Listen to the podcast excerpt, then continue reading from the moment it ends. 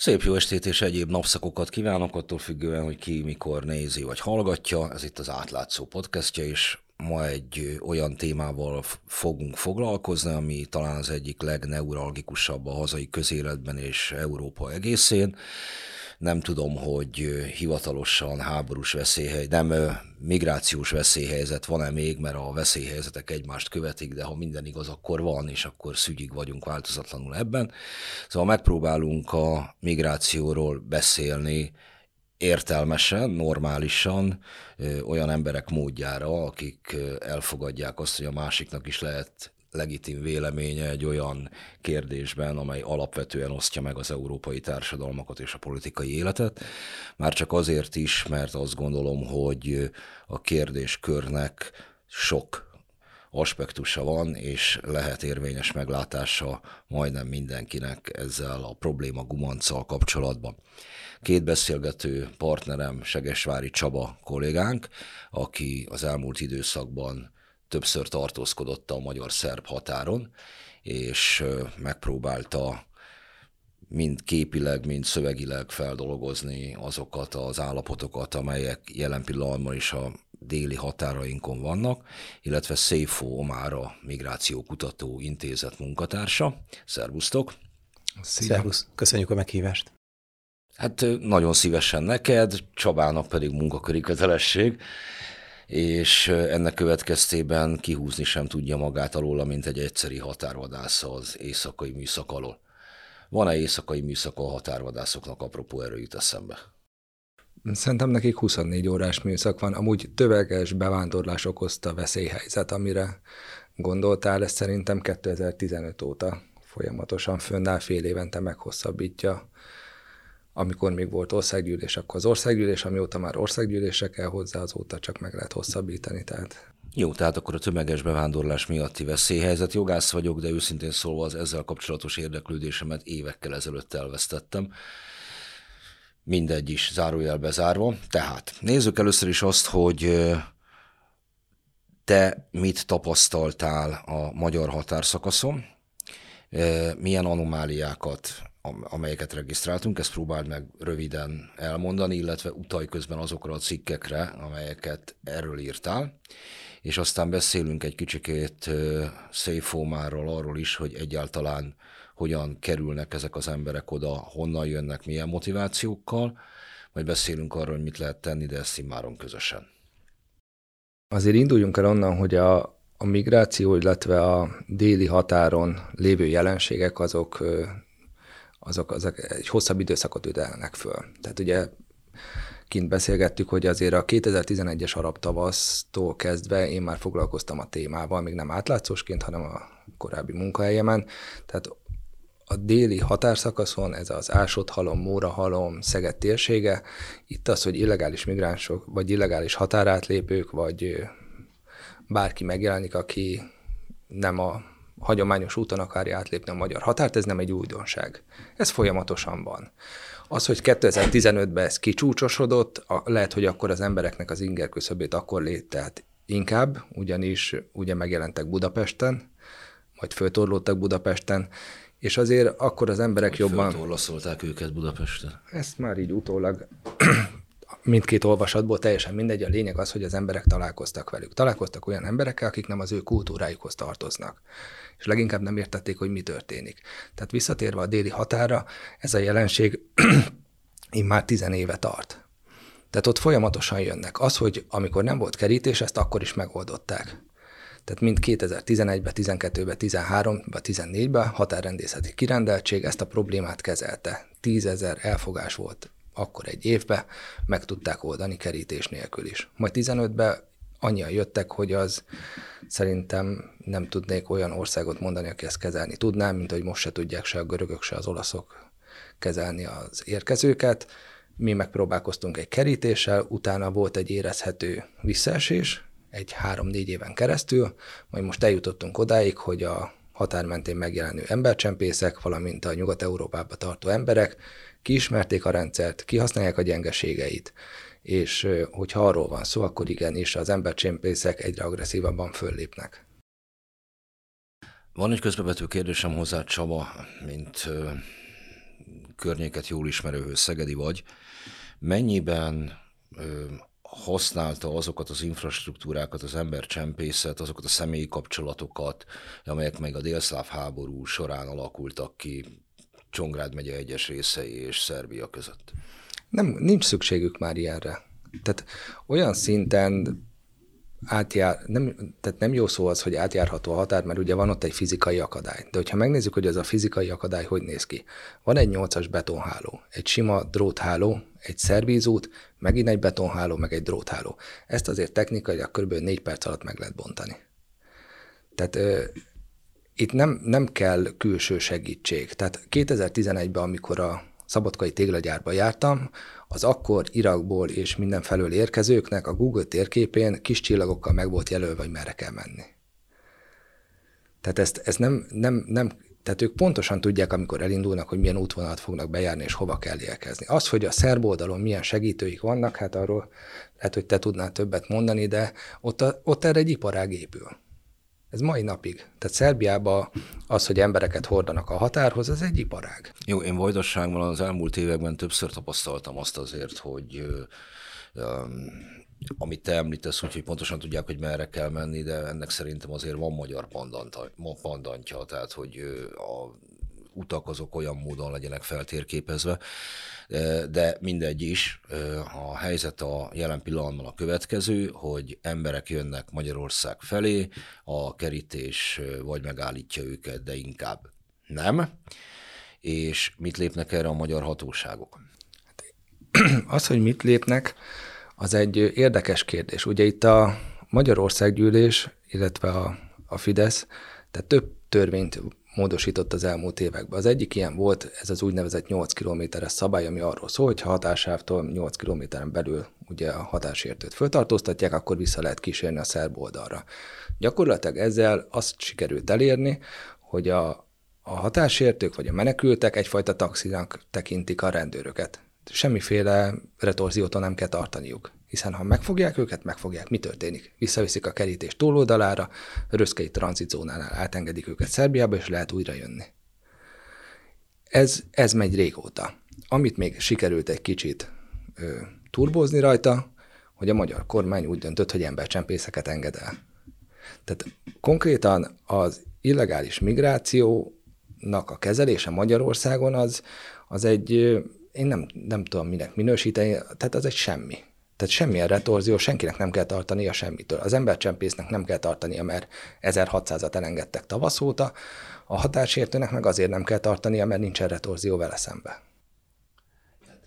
Ez ha szabad lenne, ár, ha, ennyi, ha árnyalom szabad egy picit a dolgot, azért a a költségekben ez megmutatkozik. Tehát azt látjuk, hogy a magyar határszakaszon, tehát Szerbiából Magyarországra átjutni 1000-2000 euró között mozog. Az egész balkáni útvonalon nincs ennyire drága az határszakasz, mert egyszerűen könnyen átsétálnak a Balkánon. Összehasonlításként a szíriai török határszakasz, ahonnan egyes hírek szerint, nem tudjuk, hiszen NGO-kat és sajtóorgánumokat nem engednek a törökök a határhoz, hiszen militarizált zónának számít, de ott elméletileg és hírek szerint éles lőfegyverrel lőnek, ott kerül gyakorlatilag annyiba, átjö, annyiba átjutni a határon, mint itt Magyarországon. Abban viszont teljesen egyetértek Csabával, hogy akikkel mi beszéltünk a déli határon, jellemzően arab anyanyelvűekkel, a kollégákkal, mindegyik egyetértett abban, hogy előbb vagy utóbb valahogy át fognak jutni. De, egy, de hogyha megnézzük a videókat, amik TikTokon, meg különböző szakaszokon, ö, ö, különböző közösségi médiumokon terjednek, már ö, átjutott migránsok ö, osztják meg jellemzően a tapasztalataikat úti napló formájában sokszor azokkal, akik szeretnének erre az útra vállalkozni. Ők következetesen azt mondják, hogy a világon ez a második legnehezebb határszakasz a mexikói és az amerikai után. Hogy ez mennyire igaz, azt nem tudom.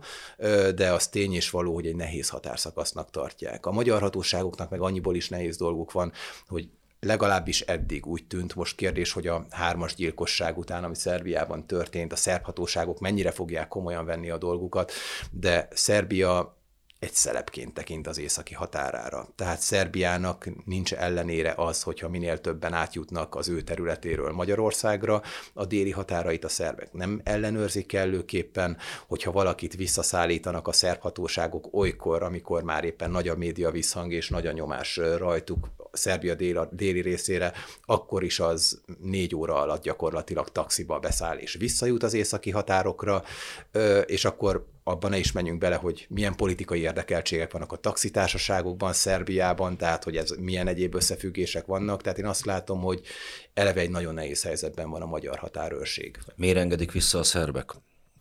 mert nekik nem érdekük egyszerűen. Tehát mert ez üzlet. Ne, Pénzt keresnek rajta. Tehát akármikor megkérdez, megkérdezzük őket, bármelyik hatásértőt megkérdezzük, vagy Szerbiába menekültet, visszatérő jelenség, hogy azt mondják, hogy a szerb elveszíti a pénzét, a szerb rendőr. Tehát ami, amíg nálunk volt rá példa, hogy, hogy kiraboltak hatásértőket magyar oldalon, ugye ott meg is találták az embereket, bíróság elé állították, elítélték őket, addig Szerbiában, hogyha kirabolnak akár egy menekültet, akárkit, annak nincsen semmilyen következménye. És egyébként horvát, a horvát határőrökről is rengeteg ilyen hír terjed a közösségi médián legalábbis, amit migránsok menekültek használnak, hogy egyszerűen verik az embereket. Elveszik a pénzüket, ugyanez a helyzet a románokról, nem, lehet, nem tudjuk ezt ellenőrizni, hogy ezek hiteles beszámolók-e, de minden esetre... De ezt a magyar rendőrökről is többször elmondták, hogy megverik őket. Tehát... Ezért van testkamerájuk a magyar rendőröknek, hogy ne érhesse szó a ház elejét. Tehát ott, ahogy te is mondtad, ez visszakereshető, és amikor ilyen incidens van, akkor annak van nyoma, máshol nincs. Horvátunk 2015-ben én több határ szakaszon a kerítés felállításakor ott voltam, például egyébként pont a horvát határzárnak a végleges becsukódásakor. Én meglehetősen nyomorultul éreztem magamat. Tehát lehet, hogy a, azok, akik nem nézik meg a képeket, nem olvasnak utána, önmagában ezzel a migráns kifejezés felmentő jellegével burkolóznak, tehát hogy ne tudják, hogy az a ki van, nem biztos, hogy tudják, hogy itt mondjuk öreg néni kisgyerekkel, tehát nagymama, unoka. Ez 2015-re volt jellemző. Igen, igen, igen, igen, de és akkor csak a rendőrökre akarom mondani, meg a akkori tapasztalatokra, tehát amikor azért a rendőr üvölt felette és visszarángatja a sorba, és hát ez szörnyű élmény volt ez mindenkinek szörnyű élmény volt. Tehát nekem rengeteg olyan videóm van, amikor ők elindultak Budapest felé autópályán, és ott milyen konfliktusok voltak rendőrök és nem rendőrök között. És én emlékszem, hogy a rendőröknek, tehát ők tonfa, vagy minek hívják azt, amivel tudnak tonfa, kényszeríteni, igen. mindig a hátuk mögött volt. Tehát pajzs előttük, tonfa mögöttük. Tehát nem volt se hadonászás, se semmi. De azért azt is el kell fogadni, hogy több száz fős vagy ezer fős tömeg, illetve egy hatósággal szembeni fellépés. Tehát ott, ott a humánum és, a, és az elfogadott viselkedésmód az nem biztos, hogy így, így egy az egyben tud találkozni. stresszes mindenféle egy ilyen tehát azért az ott nagy kiélezett helyzetek voltak. Meg nem volt idő kulturális felkészítésre, tehát ez egy hirtelen történt válsághelyzet volt. De inkább ugorjunk 2023-ra, mert az, hogy most megváltozott, és tényleg megváltozott a helyzet, azért az, az nagyban annak is köszönhető, hogy például a honvédség nincs jelen a határon. Tehát a rendőrségnek van ugye egy létszáma, amiről ugye az ORFK vagy a belügyminiszter mindig el tudja mondani, hogy a rendőrség a megfelelő létszáma végrehajtja a feladatot, de az, hogy ők valóban mennyien vannak ott, tehát amit ott nekünk például a határon meséltek rendőrök, tehát az, az az érezhetően kevés. Jó. Ne ugorjunk még 2023-ra, pontosan ha húzunk, akkor egy évet 11 és 23 között, hogy milyen eh, migrációs hullámokról beszélünk, és most akkor melyikben vagyunk. Van egyfelől az arab tavasz eh, által eh, keltett népmozgás a 2010-es évek elején, és megjelennek Európában abból a térségből származó menekültek. 2015 környékén az Meg iszlám, a iszlám állam, a szíriai polgárháború, igen, Ugyanezen az útvonalon jöttek, Igen. tehát ott Ásodhalom térségében a koszovóiak legalább akkor a sokkot okoztak az akkor az ott élőknek, mint később, amikor 15-ben szíriaiak jöttek. Hát nem csak szíriaiak jöttek, 15-ben jött minden, mindenki. Közel-keletről, aki Ugye, tudott. Hát meg, meg, meg Eritreából, tehát akkor ott is volt egy humanitárius katasztrófa, jöttek onnan nem csak a földközi tengeren Olaszország felé, hanem aki tudott másod. Erre is. Bár ide e, nyilvánvalóan Szíriából, e, meg, meg Irakból, aki Törökországon keresztül át tudott meg jönni. Törökországból. Meg Törökországból.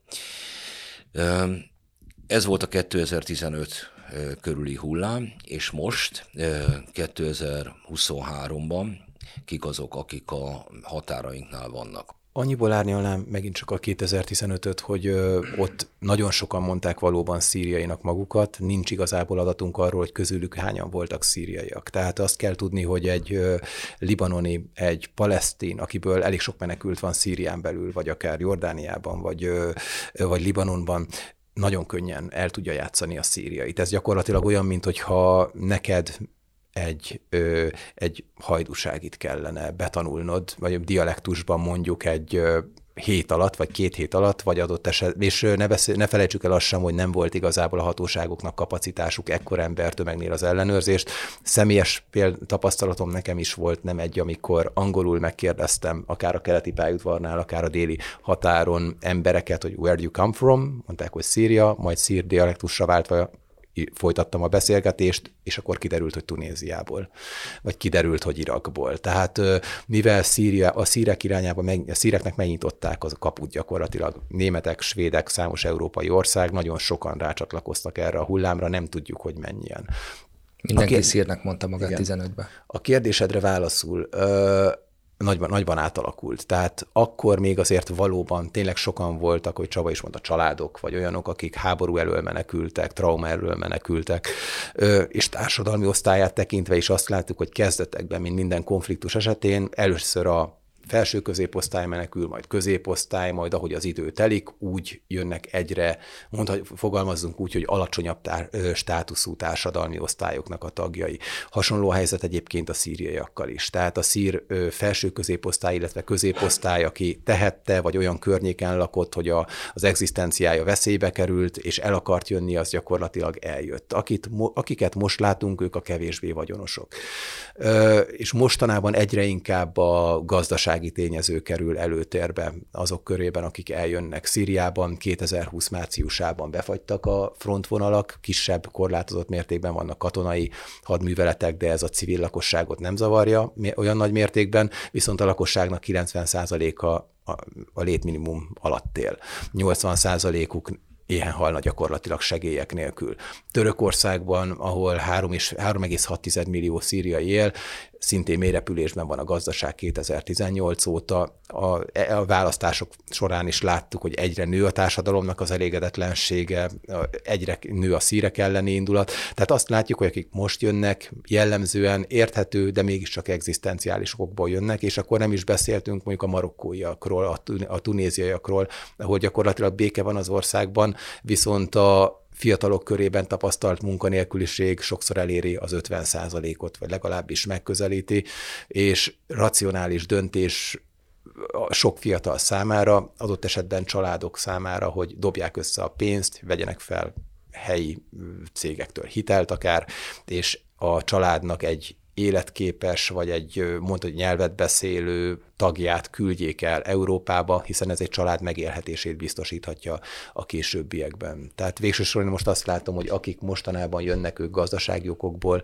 jönnek, és egyébként ezt mutatják különböző statisztikák is. Tehát az Arab Barométer 2022-es felmérése szerint, amely szinte valamennyi mediterrán arab országban elkészült, azt mutatja, hogy a fiatalok, akik el, el szeretnék hagyni az országot, mag, több mint 90%-uk gazdasági okokból szeretné ezt megtenni, mert egyszerűen panga gazdaság és tétlenségre vannak ítélve az anyaországaikban, az legaktívabb éveikben.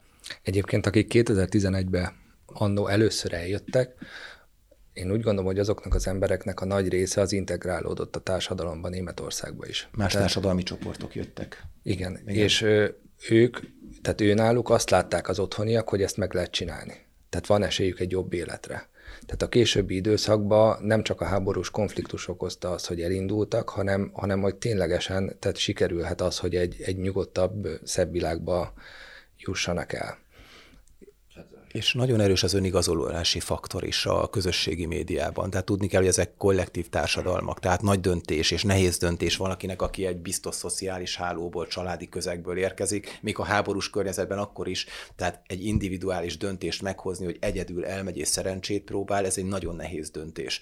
És az önigazolási faktor ebben nagyon erős, mégpedig az, hogy sikert kommunikálnak az otthoniak irányába.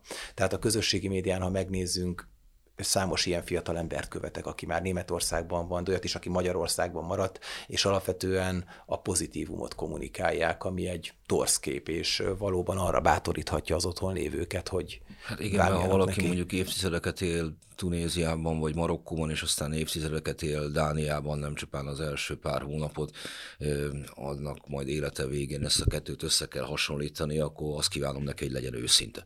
Én őszintén szóval fel nem foghatom, hogy miért megy valaki Tunéziából és Marokkóból, még akkor is, hogyha Dániában? a nélküliség nagy tessék. Pénzért.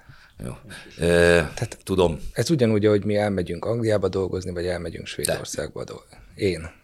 De egyébként ez nagyon fontos, hogy nagyon kevesen vannak, tehát ez de, az előbb, mikor kint beszélgettünk, említettem, rengeteg fiatallal beszélgettem Tunéziában, Törökországban, és Marokkóban, illetve Szenegálban is, és nagyon kevés volt az, aki azt mondta, hogy nem szeretne Európába utazni. De amikor úgy tettem fel a kérdést, hogy oké, okay, ha most elindulhatsz, de soha többet nem jöhetsz haza, mi hogy döntenél, akkor nagyon megfordult az arány. És akkor a többség azt mondta, hogy akkor inkább nem. Különbség ott van, ahol nincs hova visszatérni, például a szíriaiaknál Törökországban, vagy a palesztinoknál különböző közel-keleti országokban. Jó, én ezt előbb némileg elvicceskedtem, de köszi, hogy ezt behoztad, mert nagyjából ugyanazt mondtad el. Tehát, hogy azok, akik útnak indulnak, akár a közel-keletről, akár Észak-Afrikából, akár Afrika belsejéből, akár távol-keletről, dél-dél-kelet-ázsiából, azok ezt azért nagyon megfontolják. Ezek nem jó kedvükben indulnak el. Tehát aki felnőtt Tunéziában, Marokkóban, és ugye ezek a térséghez mérten stabil államok, még akkor is, hogyha időről időre valamiféle forradalomszerűség vagy pucs történik, mondjuk Tunéziában, Marokkóban még az se. Ott azért kialakult egyfajta életvitel, élnek évszázadok óta, bizonyos szokások szerint, nem is a kultúra misztikus fogalmát akarom itt használni, mert nagy család együtt, késő éjjelig, kellemes időjárási környezetben. Ehhez képest valószínűleg egy tunéziainak, egy marokkóninak, egy birminghami, vagy egy liverpooli, vagy egy um. Silkeborgi, Silkeborgi tartózkodás azért annyira kellemes nem lehet. Tehát valószínűleg aki jön, annak jó oka van erre. Éppen ezért számomra egy kicsikét olybá tűnik ez, mint amikor a hajón lukak vannak, és az európai hatóságok, ideértve a magyart is, így a, a tenyerével próbálná betapasztani ezeket a lukakat, és ruhangálna a, a hajótestben, hogy hol ne jöjjön be a víz. Nézzük meg, hogy lehet-e az egész kérdést máshogy kezelni, nem mondjuk valami feltorlódott emberek problémájaként, hanem az, hogy ezt a jelenséget, hogy van, elfogadom, nem ilyen módon gördítek, vagy próbálok akadályt gördíteni, főleg, hogyha nem is megy, hogy kerítést építek, még több határvadászt veszek föl, szigorítom a jogszabályokat, átpasszolom a másik ö, államba, hanem van, lehet-e ennek valamiféle más metódusa.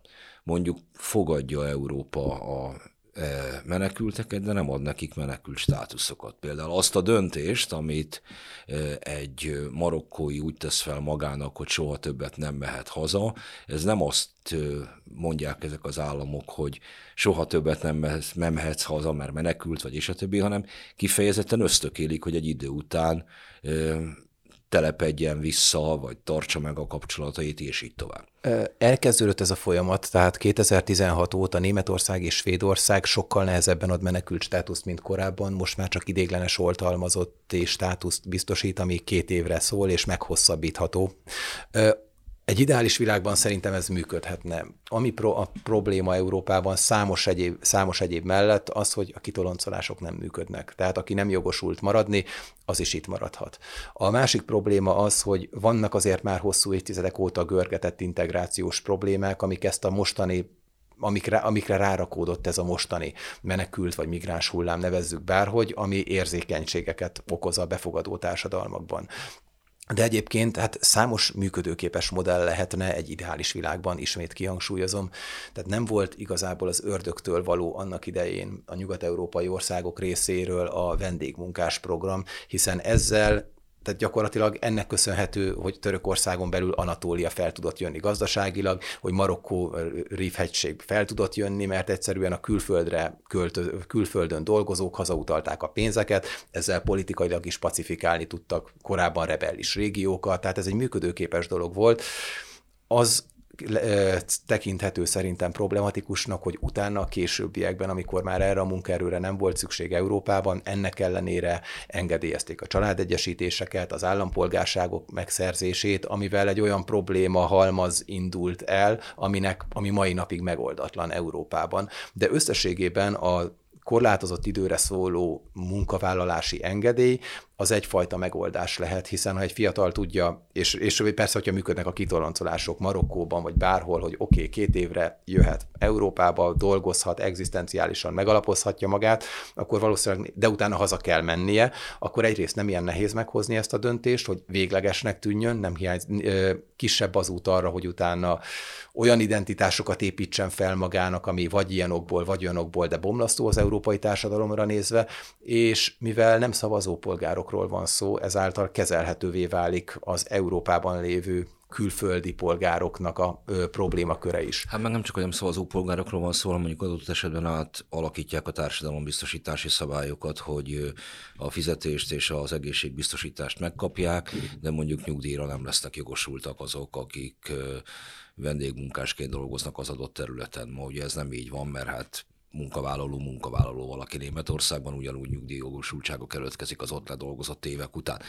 De ha nem kap nyugdíjat, igen, de még így is win-win szituáció. Tehát gondoljunk arra, hogy egy, milyen, milyen jogaik vannak a munkásoknak mondjuk Katarban, vagy Kuwaitban, hát vagy Szaudarábiában, de tömött sorokban állnak Pakisztánban és Bangladesben, hogy oda mehessenek olyan körülmények közé. Tehát ne felejtsük el, hogy itt azok a, a kibocsátó országokban finoman szólva nem európai sztenderdek érvényesülnek a munkavállalók jogában, vagy, a vendé- vagy az emberi jogok kapcsán, tehát Európában szükségszerűen európai keretrendszerben működhetne egy vendégmunkás program ilyen esetben, ami, ami azért minőségi javulást jelentene még arra pár évre is annak az embernek, aki ide jön. És fel tud annyit ö, ö, halmozni, hogy az ö, adott országban az mondjuk például megfelelő mennyiségű nyugdíjnak számítson. Például. Tehát, de Európa gondjait oldjuk meg egy kicsikét később, tehát ezt itt most egy másodpercre függeszünk, mert érjünk vissza Magyarországra, és ez itt minket mennyire érint. Tehát, hogy Magyarország mennyiben fogadó állam ebben, mert ugye a 2015-ös menekült válságban az egy ilyen toposz volt, hogy tovább akarnak menni. Volt, aki azt mondta, tőlem még annyira ez távol sem áll, az a baj, hogy nem akarnak itt maradni, mert hogy annyira nem vagyunk célállomás, hogy annyira nem vagyunk az ígéret földje, hogy itt akarjon valaki maradni. Magyarország abban az esetben, ha nincs kerítés, abban az esetben, hogyha nincsenek ilyen határrendészeti szabályok, mennyiben lenne migrációs célállomás? Nem tudom, tehát hogy ide jönnének emberek. De egyébként, hogyha úgy hívjuk, vagy ahogy te fogalmazol, hogy vendégmunkás, akkor vendégmunkás szempontból célállomás vagyunk, hiszen elég itt a budapesti közösségi közlekedéssel gondolni, ahova most éppen buszvezetők érkeznek távol-keletről, tehát hogy így, vagy Ázsiából, Fülöp-szigetekről, Fülöp-szigetekről, tehát valószínűleg célállomás lennénk. Az, hogy az, hogy miért Németország, hát... Na, tehát jó, ez, hogy, ez, jó, ez hogy egy... mondod, hogy nekünk az egyik tehát fő, fő topikunk az akkumulátorgyárak, ezzel az átlátszó meglehetősen sokat foglalkozik, és nem csupán azt látom különbségként, amit a magyar kormány ilyen mantraszerűen ismétel, hogy más a vendégmunkás, és más a migráns, és hogy más feltételek, hanem valami miatt, akik Magyarországon dolgoznak, azok többségében, legalábbis a jelenlegi benyomások szerint nem azokból az országokból kerülnek ki, akik a balkáni útvonalat használva megjelennek Magyarország déli vidéken. Miért van ez? Mennyiket össze lehetne kötni a, a, a hasznosat a hasznossal, a kellemetlent a kellemetlennel, tehát hogy ö, aki menekültként érkezik erre Szerintem is ennek vannak. alapvetően történelmi háttere van. De hogy Tehát, olyan, a, hát tehát a Törökország magyar Fülöp-szigeteki kapcsolatok, azok azt hiszem, hogy nem, nem, nem Feltételezem, hogy visszatérve a kérdésed első részére, aztán erre majd. Igen, tehát Magyarország le, véleményem szerint, vagy akikkel beszélgettem, és ez nem egy reprezentatív dolog, ez csak egy benyomás itt élők és innen tovább haladók között, gazdaságokokból kevésbé célpont, illetve a nyelvi okokból. Mert egyszerűen a magyar nyelvet megtanulni és anélkül érvényesülni, az egy meglehetősen problematikus dolog. Akiket ismerek, 2015-ben jöttek és itt maradtak, ők nagyon eltökéltek, hogy ők így megcsinálják magukat, és hogy beilleszkedjenek. A mennyire, tudnak, mennyire könnyebben- tudtak megtanulni magyarul? Hát bele lehetne azért kötni nyilván a nyelvtudásukba, de azt mondanám, hogy ahhoz képest ahhoz képest igyekeznek. A a kérdésedre válaszul, hát nyilván van az egésznek egy egyéb biztonsági vagy tágabb vetülete, hiszen Láthatóan nem muszlim országokból érkeznek most ezek a távolról érkező vendégmunkások. Feltételezem lehet egy ilyen megfontolás is emögött, hogy milyen országokból jön, jöhetnek ide. Másrészt az is szerepet játszhat, hogy milyen eséllyel mennek innen tovább. Tehát akikkel, vagy akik legalábbis a éppen készülő tör, vagy újragondolás alatt lévő törvénytervezet első verzióján kapcsán megemlít, meg, megemlítésre kerültek, ők jellemzően azért, sőt, egytől egyik olyan országok voltak, akikkel működik kitoloncolási egyezmény, és akiknek nincsenek igazából olyan Törökország talán kivétel, de akinek ilyen masszív diaszpórái, ahova érdemes lenne tovább szökni Magyarországról. Tehát szerintem egy ilyen szimpla biztonsági játék van benne, hogy aki ide jön, az menjen is vissza két év után, illetve az első verzió szerint két év plusz egy után. De nem is nagyon akar, azt látom, hogy nem is nagyon akarnak, tehát, hogy Szíriából, Irakból, Törökországból, közel-keleti térségekből érkező emberek nem igen akarnak Magyarországon maradni. Ennek lehet ugye a nyelvi ö, ö, korlát is az egyik oka, de lehet az is az egyik oka, hogy Magyarországon nincsenek muszlim diaszpórák. Tehát nem lehet hova csatlakozni, mint mondjuk Antwerpenben vagy, vagy Londonban. Igen, és ráadásul nincsenek specifikus muszlim diaszpórák, tehát Magyarországon nincs tunéziai diaszpóra. Magyarországon van a pontos számot nem tudom, ha jól emlékszem, a követség háború előtti adatair, amikor még volt szíriai követség Magyarországon, valami 500 szíriai van, de már a gyere, gyerekeket, a félszír gyerekeket is beleszámolják. Tehát, és ezek nem aktív diaszpórák, amelyek amelyek összetartanának, vagy földrajzilag, vagy területileg egy helyen laknának. Tehát Magyarország ilyen szempontból nem vonzó, hiszen ha valaki egy kollektív kultúrából érkezik, azt szeretné tehát a hagyományos módszerek szerint érvényesül. Tehát, hogyha Magyarország lebontaná a kerítést a déli határon, és nem költene irdatlan költségeket arra, hogy visszataxisztassa Szerbiába az ott lévőket, akkor mi lenne? Hát a Schengeni kötelességünket megszegnénk. Tehát, lehet, tehát nyilván lehetne, tehát fizikailag valószínűleg nem maradnának itt, csak akkor lehet, hogy nem kéne csodálkoznunk azon, hogyha tőlünk nyugatabbra felhúznának még egy kerítést. Ami egyébként és így is megtörtént, mert Schengen ide, Schengen oda, a Schengeni övezetet, a különböző Schengeni övezetbe tartozó tagállamok elkezdték igen kreatívan értelmezni, és mindenki szépen vezeti be a határellenőrzést. Hát időről időre, időről időre, de nem állandósult módon. Az osztrákok nem vezették ki egy másodperce sem azok, ezt egyébként, ezt valahol úgy kell látni, hogy amíg ugye 2015-ben hogy miért, miért Németország. Tehát Németország ugye egyértelműen üdvözölte azt, hogy hozzáérkeznek Szíriából emberek. Az, hogy a magyar kormány nem üdvözölte, az egy másik dolog. Meg arra, hogy egy plakátkampányt indított, illetve futtatott végig az, hogy még jobban utálják a magyar emberek a külföldieket. De nem csak ezért Németország a cél. Viszont az, hogy Németországban is ugye a napokban jelent meg az egyik legnagyobb labba egy Hogyan éljünk együtt című cikk, ez nagyon mulatságos volt a, a Die Weltben. Valamelyikben, amelyikben igen. Tehát, 50, hogy az 50 pontban 50 pontban, hogy hogyan éljen Németországba. Tehát Nem az, hordunk maszkot, kivéve ha járvány van, igen. Igen, tehát azért 2015-től ez a, ez a, ugye Willkommens kultúrnak hívtuk, ez azért ez alább hagyott. 18-19-re mindenféleképpen 20. Hát főleg minden 27 van állni, olykor az AFD, ez meglehetősen érthető. Jó, de tehát önmagában is ez, ez így lecsökkent, és onnantól kezdve ugye azért az látható, hogy tehát mivel mi vagyunk Schengen külső, mármint és Magyarország, ezért ezt a problémát valahogy úgy tolják át, mint hogy a szerbek Magyarországra. Tehát a Szerbia, Görögország felől érkező menekülteket Szerbia rákengedi, nem a mi problémánk. Németország, Ausztria szintén azt mondja, hogy hát oké, náluk most ne jelenjenek meg illegális határátlépők, hanem csak hogyha mi várjuk őket, de hát akkor ott a magyar határ, akkor ezt tessék megoldani. Szóval ez egy ilyen, ez egy ilyen fura helyzet alakult ki ebbe, hogy, hogy mi ugyan elfogadjuk a menekülteket, meg befogadjuk őket, és támogatjuk őket az integrációban, meg abból, hogy valóban új életet kezdhessenek, de amikor ugye ez, ez most már egy hosszú évek óta megoldatlan probléma. Tehát sen, nem, európai szinten senki nem kommunikálja azt, hogy most mi ezt szeretnénk, vagy nem szeretnénk. Tehát nincs egy egyértelmű üzenet, én legalábbis én nem találkoztam azzal, hogy azt mondaná valaki, hogy, hogy eddig és ne tovább, vagy igen, akkor mi ezt most normálisan így és így akarjuk kezelni, és akkor lehetne azt mondani, hogy egy ideális társadalomba mi, mint vendégmunkások, vagy akármilyen formában mi fogadunk titeket. És ugye emiatt van az, hogy egy, egy, egy illegális rendszert föntartunk, amire pedig ugye bűnözői csoportok épültek ki az elmúlt nyolc év alatt. Arról majd beszéljünk. Ne felejtsük el azért, hogy mindenki a pro- kiszervezi valamilyen módon a problémát, tehát ne, Máltában, Máltán konkrétan, tehát nem is a, Líbia, a nemzetközileg elismert líbiai kormányjal állapodtak meg, hanem Haftar tábornoknak a milíciáival, amelyek sajtóhírek szerint átjárnak máltai felségvizekre, honnan fegyverrel kényszerítik vissza a hajókat.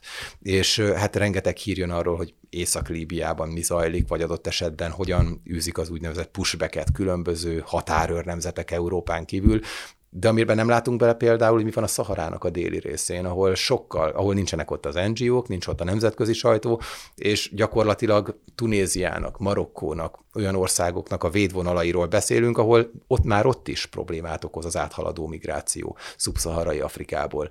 És hát Nyugat-Európa azt látjuk, hogy félrenéz. Tehát van egy humán, humanitárius retorika, emellett pedig hagyják, hogy az úgynevezett határőr nemzetek, akikkel ilyen-olyan megállapodások vannak, vagy két oldalú, vagy uniós megállapodások, végezzék el a dolgokat úgy, ahogy akarják. Jó, én ebből a következőt látom. Nem, mint hogyha ez egy olyan nagyon meglepő dolog lenne, vagy alapvetően ingatná meg azt, amit évek óta ebből én leszűrtem magam számára, de megerősített ez a cseve is idáig, hogy egyfelől Orbán Viktor jól ráérzett arra, hogy itt Európában ebből egy olyan politikai probléma lesz, amelyet a hagyományos észjárással megoldani nem fognak tudni, és annak lesz ebből előnye, aki először jelzi, hogy itt van egy megoldandó probléma.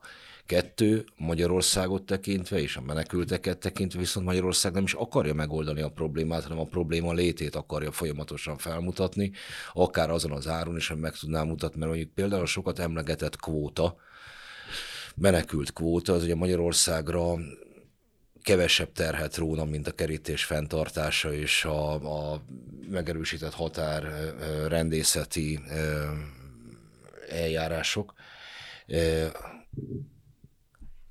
abban az esetben, ha, ha ugye nem arról van szó, tehát teljesíted a Schengeni kötelezettségedet, oly módon, hogy mindenkit beengedsz, regisztrálsz, nem toloncolsz vissza, és azt mondod, hogy egy kontingens szerint itt még ennyit el is tartunk, de kedves Nyugat-Európa, az összes többi nem a mi felelősségünk.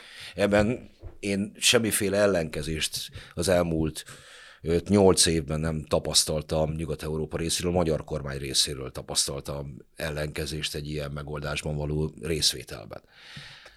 Azért sokakna van, hogyha most a legutóbbi migrációs paktumról beszélünk, például csak egyet említve az, a harmadik biztonságos országoknak a koncepciója. Tehát eddig ez hagyományosan EU-s hatáskörben volt, megmondják, hogy mi az a harmadik biztonságos ország, ahol vissza lehet szállítani a menekülteket, migránsokat Hát gyakorlatilag a szigorú szabályozás és a szigorú EU-s hozzáállás miatt ez mondhatjuk, hogy a Schengeni övezetnek az országai feleltek meg annak minden feltételnek, ami harmadik biztonságos országnak számít, ahol X minőségű ennivalót kapnak, ellátásban, szállásban megfelelő minőséget. Az olaszok a mostani paktumban keresztül verték azt, hogy nemzetállami szinten lehessen meghatározni a harmadik biztonságos országot, ami Olaszország szempontjából kedvező, hiszen ők a közép-mediterrán útvonalon keresztül kapnak migránsokat, jellemzően Tunéziából, tehát ők ezt egy kétállami megoldáson belül meg tudják csinálni. Tunézia összeomlás szélén áll gazdaságilag, pénzért, hát retorikailag keménykednek, mert jobb alkupozíciót akarnak, de mégiscsak visszafogadják legalább a saját polgáraikat, meg akik onnan jöttek, ami már az olaszoknak elég jó. Mi viszont mit kezdjünk ezzel a harmadik biztonsági ország dologgal? Tehát Szerbiát tekintjük annak, és majd Szerbiába? De vagy... mondok ennél sokkal rosszabbat. Tehát ugye Schengenről beszélünk, és van egy Schengeni tag, amit úgy hívnak, hogy Görögország. Tehát a balkáni útvonalon érkező emberek először Görögországba lépnek be. Tehát, hogyha mi arról beszélünk, hogy biztonságos harmadik ország, akkor ugye egy ilyen láncolatot kéne elindítanunk, hogy a görögökre visszatoljuk azt, és majd a görögök egyezkednek a törökökkel. Nem kívánom senkinek, tehát látva azokat az embereket, akik ezt az útvonalat visz, végigcsinálják ilyen-olyan okokból, és azért tekintsünk arra, hogy az emberek 90%-a az egy jó szándékú ember. Tehát ezt a fajta tologatást ilyen, ilyen megoldásként nem, tehát ez még továbbra se a probléma megoldása. Tehát az, azzal nem értek egyet, hogy Európa félrenéz, tehát az európai ember, meg az európai közösség az egy humánus közösség, nem tett róla.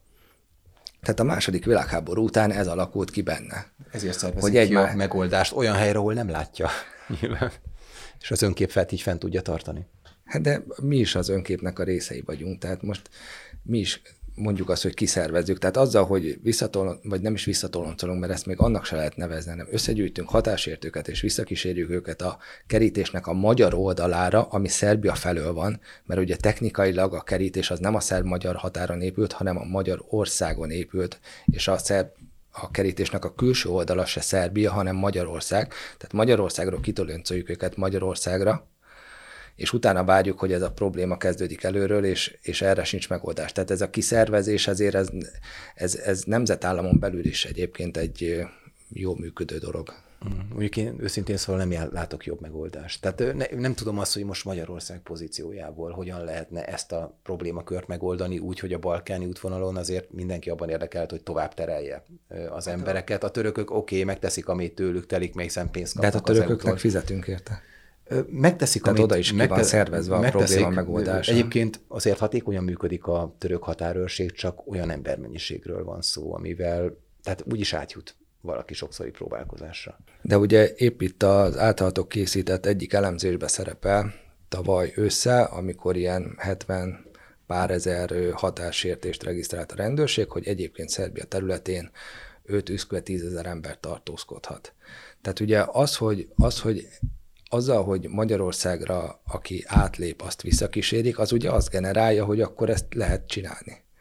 Tehát a, a magyar kormány, illetve a magyar hatóságok ezzel azt üzenik, hogy ennek nincsen szankciója, ettől nem kell tartani. Mit javasolsz? Tehát mi az, ami szerinted jobban Én sem, én sem büntetném a, a... Én nem a büntetésről beszélek, a de akkor egyébként, hogyha megnézzük itt, a, ha már ugye szóba került a, a három halálos áldozattal járó szerbiai lövöldözés, akkor megnézhetjük itt a 44. heti rendőrségi statisztikát, amiben értelmezhetetlen mennyiség, vagy tehát olyan kevés ember van benne, hogy nem látszik az oszlop.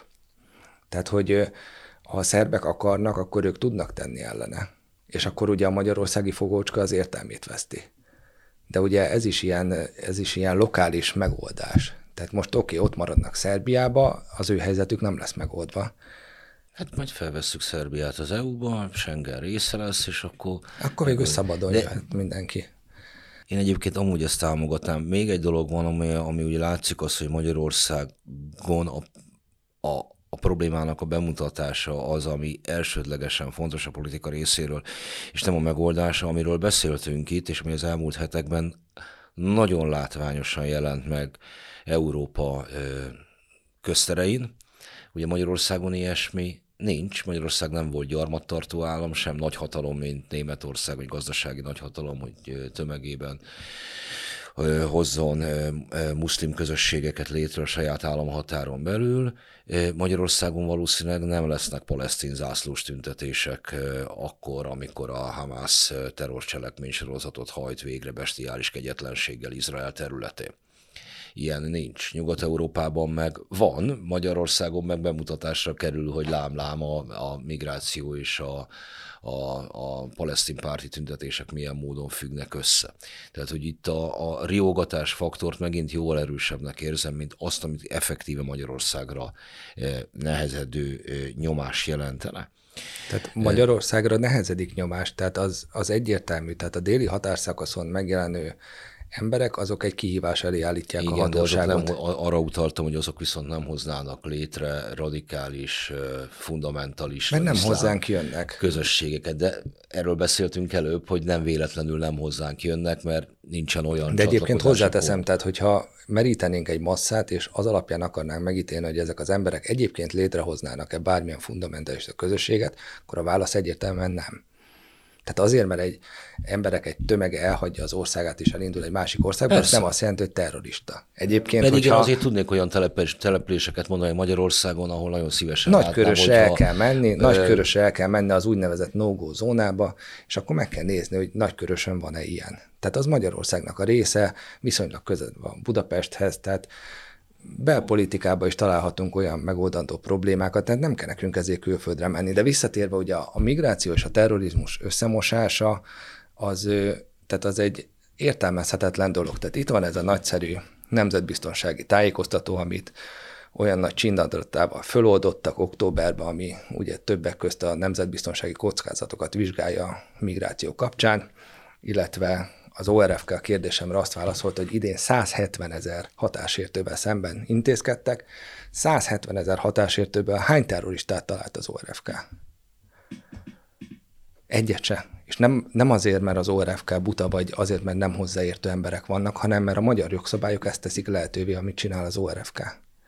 Azért tegyük hozzá, hogy jellemzően azért a terrortámadásokat Nyugat-Európában vagy első, vagy többet generációs bevándorlók hajtják végre. Tehát tény és való, hogy Nyugat-Európában ez a két diskurzus külön válik, egyszerűen azért, mert a már ott lévő állampolgársággal rendelkezőknek az ügye, az társadalmilag, politikailag téttel jár. A mostani friss migráció, az kevésbé járt téttel, nem véletlenül, hogy Emmanuel Macron is gyakorlatilag egy középutas elnökként indult, migráció szempontjából sokkal kemény vonalasabb, mint szinte bármely konzervatív elődje, legalábbis próbál a jogszabályi keretek között szigorítani a frissen érkezőknél.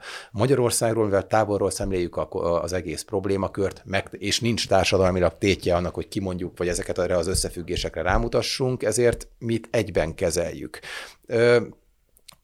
Tény és való egyébként, hogy nyilván akik frissen érkeznek, különösen egyébként akik frissen érkeznek, ők kevésbé radikális iszlamisták, vagy, de a nyugat-európai lét, a diaszpóra lét, azt látjuk, hogy különböző identitásválságokat okoz. Tehát az iszlám, a muszlim közösségeken belül, mert nem egy közösségről beszélünk, egy végtelenül fragmentált halmazáról beszélünk az embereknek, sokkal nagyobb problémaként jelenik meg az identitásvesztés és a, a szekularizáció, tehát hogy fiatalok elhagyják az iszlámot, vagy azt, azt a konzervatív életmódot, amit az ő szüleik vagy nagyszüleik helyesnek vélnek.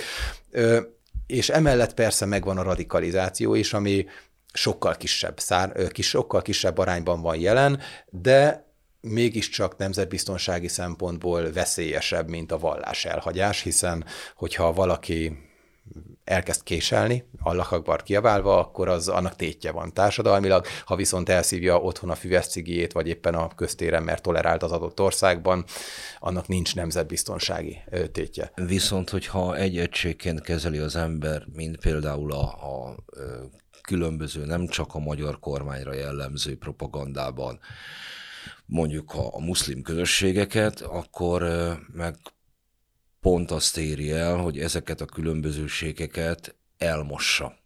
Úgy fog hozzáállni a nem muszlim európai többség a muszlim közösségekhez, mint hogyha ugyanarról beszélünk, még akkor is, hogyha évszázadok óta keresztényekkel együtt élő balkáni muszlimokról beszélünk. Mondjuk egy teljesen világi Romániában a konstancai iszlám közösség, vagy a Albánia és a többi, és ezzel egyébként utat találnak a, a fundamentalista iszlámnak, amelyek mint Boszniában a, az egyébként egy vallását váltott népcsoport, amelyik egyáltalán semmilyen kapcsolatban nem állt korábban a, a muszlim testvériséggel, az, az a már a délszláv háborúban megtalálta az utat a különböző közel-keleti terrorista csoportokhoz, vagy inkább azok hozzá.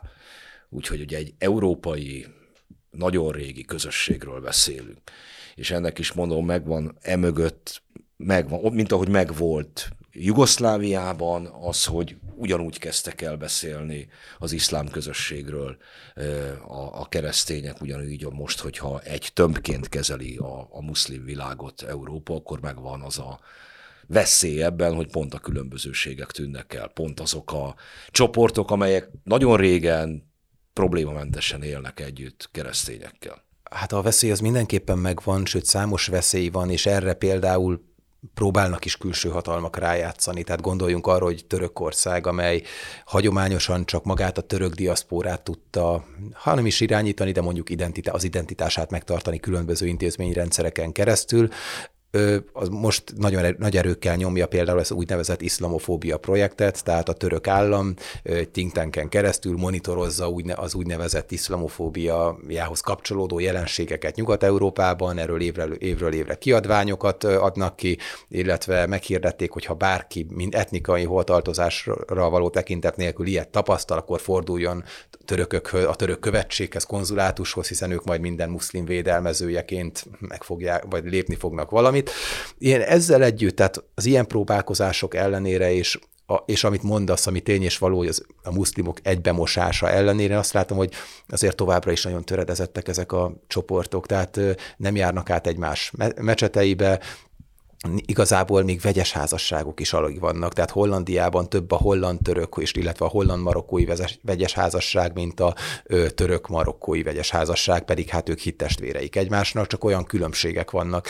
Vagy hát gondoljunk a 2015-ös migrációs hullámra, amikor Németországban az etnikai törökök nagyobb arányban utasították el a tömeges, frissen érkező migrációt, mint az etnikai németek.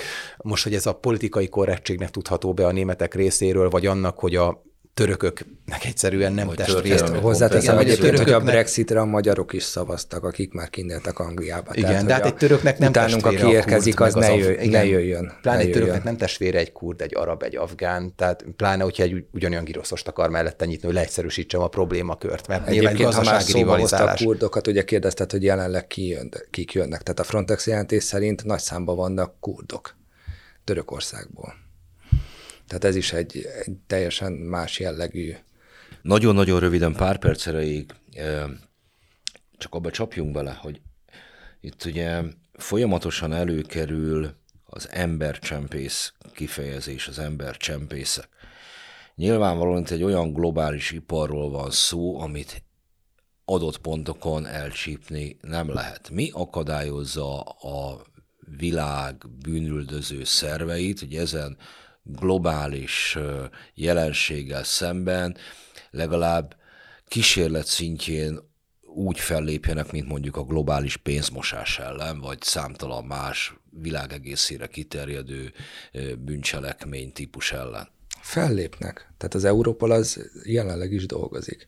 Tehát az, hogy az, hogy ők megpróbálnak sejteket felderíteni, tehát ez működő. Tehát ugye az egyik leg érdekesebb ilyen jelenség, vagy legszomorúbb jelenség volt, amikor a 71 menekült meghalt a teherautóban. Akkor ugye azokat a tárgyalásokat én végigültem. És ott ugye egész jól föl tudták fejteni, hogy egészen Afganisztánból és Pakisztánból irányítják az embercsempész hálózatokat, tehát saját honfitársaikat vonják be, ők, ők irányítják ezeket, tehát vissza lehetne fejteni, meg lehet őket találni, a szándék az biztos, hogy megvan, az együttműködési készség az nem tudom, hogy a, az kibocsátó országokban például milyen.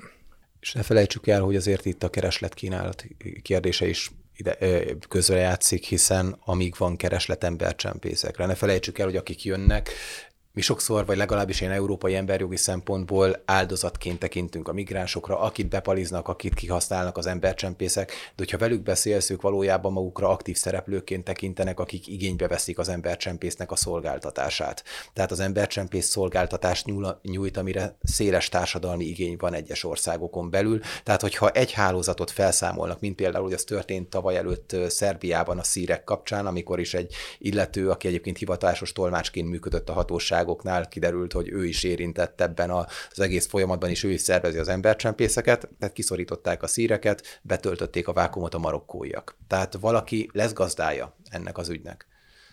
Ennek ellenére mégis azt tapasztaltuk, eh, hogyha szilárd gazdasági érdekek fűződnek hozzá, eh, olyan tevékenységeket is vissza lehet szorítani, eh, ahol a kereslet kínálat törvénye nagyon erősen van jelen. Például a csempész áruk vásárlása mindig volt, mindig van, mindig lesz, mindig lesznek zárjegy nélküli áruk, de érdekes módon, amikor a saját érdekeinek védelméről van szó, akkor eh, a fejlett gazdasági országok ezek nem pipálják ki annyival, hogy hát Istenem meg akarta venni valaki a, az árjegy nélküli konyakot. Alapvetően ugye itt nálunk az egyik probléma az embercsempészek elengedésével az, hogy, hogy ugye megint csak Magyarországon nincs visszatartó erő. Tehát aki embercsempészként be akar kapcsolódni ebbe a hálózatba, azzal szembesül, hogy egy Schengeni külső országba, hogyha belép, akkor a hatóságok majd valamit tesznek vele, és utána elengedik. Tehát ez nem visszatartó erő. De hát csatlakoznak rá, oké, rendben, hogy Afganisztánból, Pakisztánból eh, irányít. Tudod, hol találkoztam utoljára most embercsempésszel? Én Móra Halmon. Na, én nem. Én eh, Brnóban eh, pár héttel ezelőtt, ahol az kiváló cseh kocsma étterem pincére, ha nem is kifogástalanul, sőt, de abszolút érthetően beszélt magyarul már az gyanús volt, hogy a telefonon a rendelést magyarul vette fel, Brnóban. Sopronkőhídán tanult meg, ahol 18 hónapot ült embercseppészet miatt, cseh egyébként az illető. Tehát ebből azért én arra következtetek, hogy, hogy vannak partnerek, és ebbe be lehet vonódni, mint a kábítószerkereskedelembe. Mindenféleképpen. Tehát ez 2015-ben az nem volt embercsempész, aki nem akart az lenni. Tehát ez azóta persze átalakult. Az, hogy a hatóságoknak, és itt nem feltétlen csak a magyar hatóságra gondolok, bár rendőrökre ugye bármikor könnyű rosszat mondani, de azért tehát önmagába a magyar rendőrség, vagy akár bármelyik szerve ezt megoldani nem tudja. Viszont az Európol, mert... Ilyen, ilyen kívánalomként itt az elmúlt bő egy órában nem merült fel hogy a magyar rendőrségnek kéne a magyar, Tehát a magyar rendőrséget azért nem érdemes bántani, talán ez a legjobb szó rá, mert, mert ők azt tudják végrehajtani, amire amire utasítják hát, őket. Tehát ez egy fegyveres testület, tehát hogyha itt valaki valahonnan bűzlik, akkor ez tényleg a felé, fejétől bűzlik ez a történet. Tehát a magyar rendőr, aki oda egyébként be van állítva a kettő kerítés közé. Tehát le kell, ott, amikor azzal szembesül az ember, hogy egy ilyen a, a járművükre, ami a szolgálati jármű, az gyorskötözővel van visszarakva a lökhárító akkor ö, mindenféle rácsokat utólag fölhegesztenek az autóra, mert ugye ők, ők nem tudnak elmenekülni akár egy kődobálás elől, vagy akármi elől.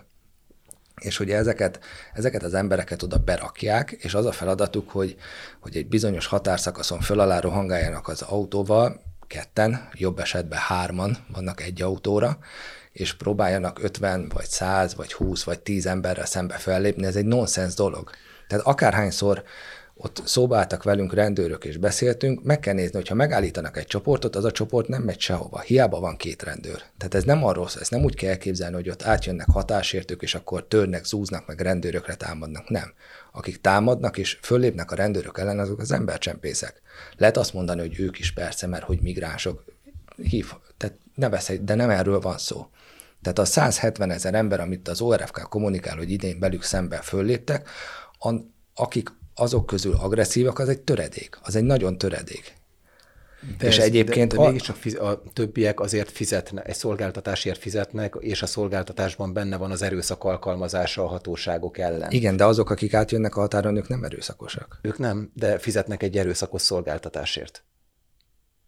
Hát, hogy ezt tisztázott-e köztük, hogy ők erőszakosan lépnek-e föl. Egyébként azért is érdekesek, tehát mindig induljunk ki abból, amit a rendőrség kommunikál és közzétesz, tehát nem kell feltételezni. Tehát, hogyha megnézzük azokat a videókat, amit a polisz.hu közzétesznek, akkor sosincs az, hogy 50-100 ember ott áll és ők, ők csoportosan föllépnek az embercsempészekkel együtt a rendőrség ellen. Nem.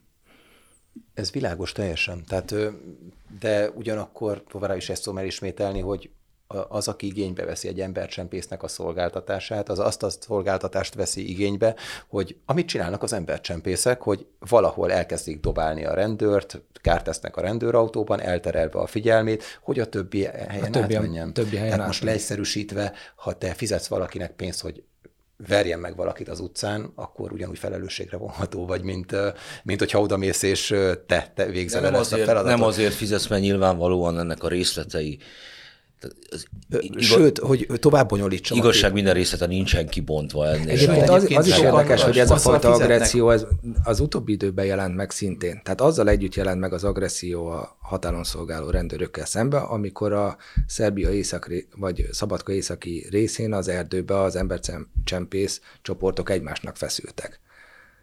Tehát a, a tényleges fizikai erőszak az egy, az egy, az egy novum a határnál.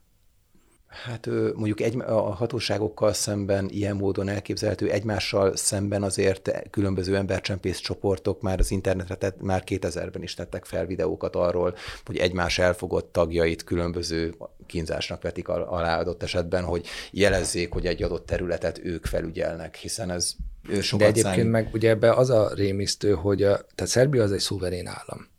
Tehát, hogyha Szerbia területén ilyen dolgok történhetnek, akkor, akkor még csak nem is itthon kell keresni a problémát, hanem egy olyan államból ezt engedik.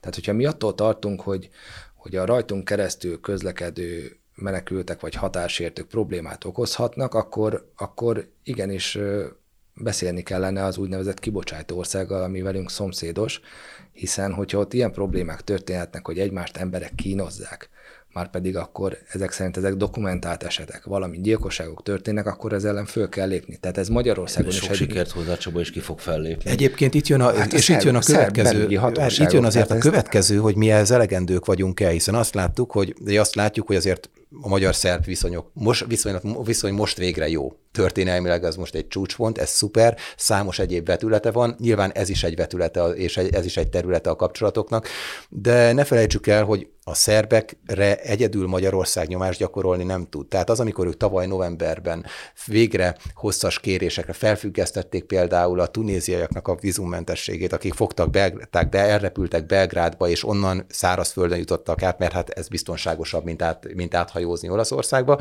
Ez magyar ö, és osztrák együttes ö, erőfeszítésnek volt az eredménye. Tehát Magyarország önmagában szerintem kevés ahhoz, hogy nyomást gyakoroljon Szerbiára, hogyha ehhez erősebb, gazdaságilag erősebb és Szerbiában jobban bele, bent lévő gazdasági Meg a szerveknek föltetően nem is az érdeke, mert mert ugye, ha visszatérünk, akkor beszélgetésünk elejére, mert nagyjából le is zárjuk, szóval miközben vannak emberek, akiknek jó okuk van átkelni a fél világon, és jönnek, ezt a jelenséget viszont mindenki a maga hasznára próbálja valahogy fordítani, és valószínűleg Szerbiának mindaddig, amíg a uniós kérelmét komolyan nem veszik, érdekel fenntartani minél több ilyen jellegű balhét.